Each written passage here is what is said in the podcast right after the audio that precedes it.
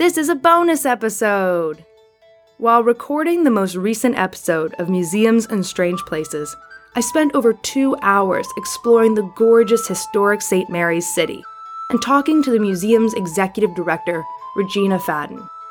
Obviously, I had to leave out some great moments, but I didn't want you to miss our visit to the Maryland Dove, a reproduction 17th century sailing ship, and our conversation with her bosun.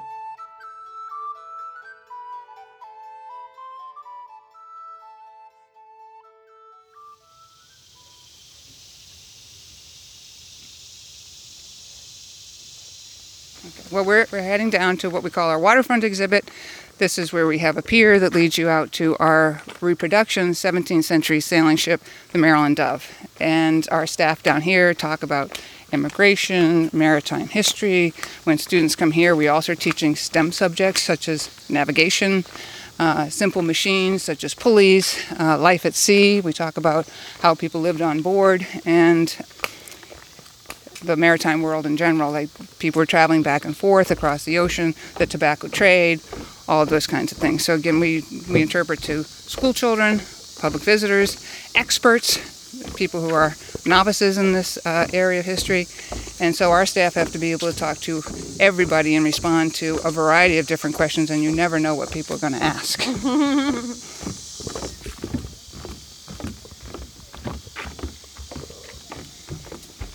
Oh, isn't that beautiful? It's so small. So this is uh, the staff will tell you. We there was a ship that brought most of the passengers over here, the Ark, which is about ten times the size of the ship that you're looking at. So in 17th century terms, this is 40 tons burthen. The other was 400 tons. So this is what they would have. The Dove is an example of the ship they would have had when they were living in Maryland to do some coastal trading up mm-hmm. and down the East Coast. And so that's why this looks small. It's not, like I said, the Mayflower. Everybody came over on it.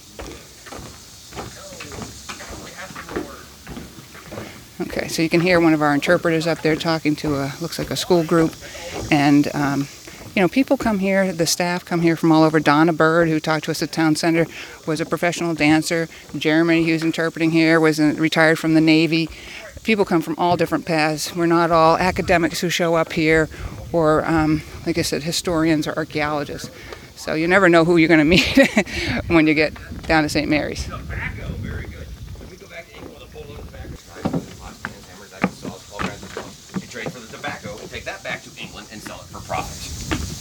So it's not a passenger ship. It's a ship for moving stuff to make money. Can we steal you over this over oh, here though? I guess so. Yeah. This is the one I was telling you. Jeremy retired from the Navy, and now he's here talking about ships. Yes. And maritime history. Yeah. All right. My name's Jeremy Hevron. I'm the bosun on the Maryland Dove, the unpaid bosun on the Maryland Dove. um, I've been here for about five years now. It's uh, it's a good gig. It's my retirement job. Um, I get to hang out on a wooden ship barefoot and talk to people. It's kind of fun. Yeah, so uh, tell me a bit about this ship.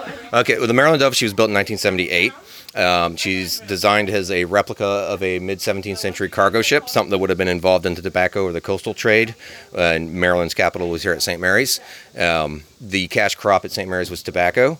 Everything is centers around the tobacco crop. Uh, most of the people here are spending 90% of their life growing tobacco. They're not making shirts and tables and chairs and knives and stuff like that. All that gets imported from England. So ships are coming over from England, loaded down with manufactured goods to be traded for the tobacco grown here in the colony. And that's what we represent is a ship that happens to be a little small for that, but um, ha- she was built to be the same size as the original Dove of 1633. And uh, how many people would have been working on this ship? Uh, the way we are rigged, we'd have a crew of nine. We'd have eight sailors and a master. Now, the original Dove, we know had a crew of seven based on court records. Um, so she was probably rigged, had a different sail setup than what we have. Uh, we're rigged more like a bigger ship would have been rigged. Um, so we would require two more, two more sailors to operate the ship. Do you guys take this out sailing, or does it just sit here? We do. We sail her at least once a month um, to exercise ship and crew. It's good for us to maintain our skill sets, and it's really, really good for the vessel the uh, more often you use an old wooden boat, the longer she's going to last. It's like I like to tell people, it's like having a, a classic car in your garage. You got to start it and drive it every now and then, or it's going to rust out on you. Same idea with a wooden boat, except it won't rust, it'll rot. Awesome. Thank you so much. You're very welcome.